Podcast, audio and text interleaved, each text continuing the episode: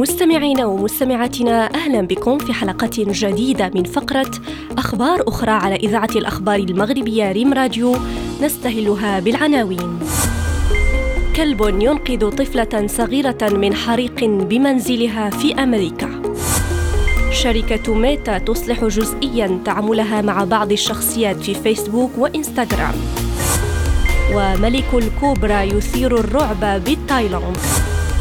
إلى التفاصيل أنقذ كلب طفلة من حريق مبنى من طابقين في ديترويت الأمريكية بعد أن أضرم طفل النار في الطابق الأرضي عندما كان يلعب بولاعة.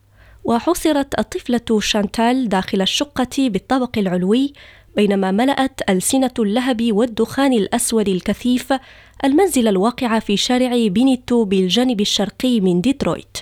ونبه الكلب رجال الإطفاء بالركض خارج المبنى والدخول إليه مرة أخرى إلى موقع الطفلة فأنقذوها. ووصفت جانيت كيلي والدة الطفلة كلب العائلة بالبطل لخدماته التي يقدمها دائما في حماية الطفلة. تعتزم شركة ميتا التعامل بصورة مختلفة مع المنشورات المثيرة للجدل التي تطلقها شخصيات عبر فيسبوك وإنستغرام.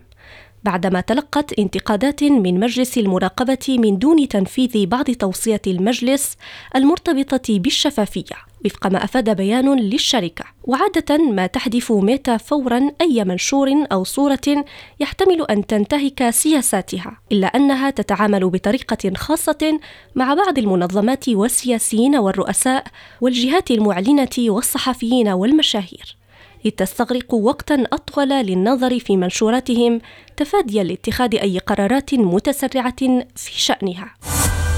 أظهر مقطع فيديو تم تداوله عبر مواقع التواصل لحظات مروعة قامت خلالها مجموعة من الأشخاص بحصار ثعبان من نوع ملك الكوبرا بالقرب من طريق سريع في تايلاند في مشهد يحبس الأنفاس.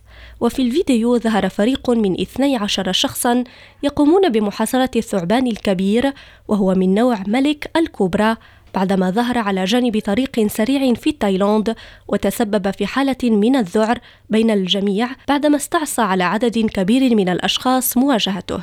وقال أحد المتواجدين لحظة ظهور الثعبان إن طوله كان يصل إلى نحو أربعة أمتار.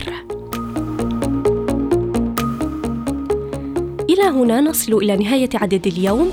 شكرا على حسن المتابعة ونلتقي بكم غدا مع أخبار أخرى.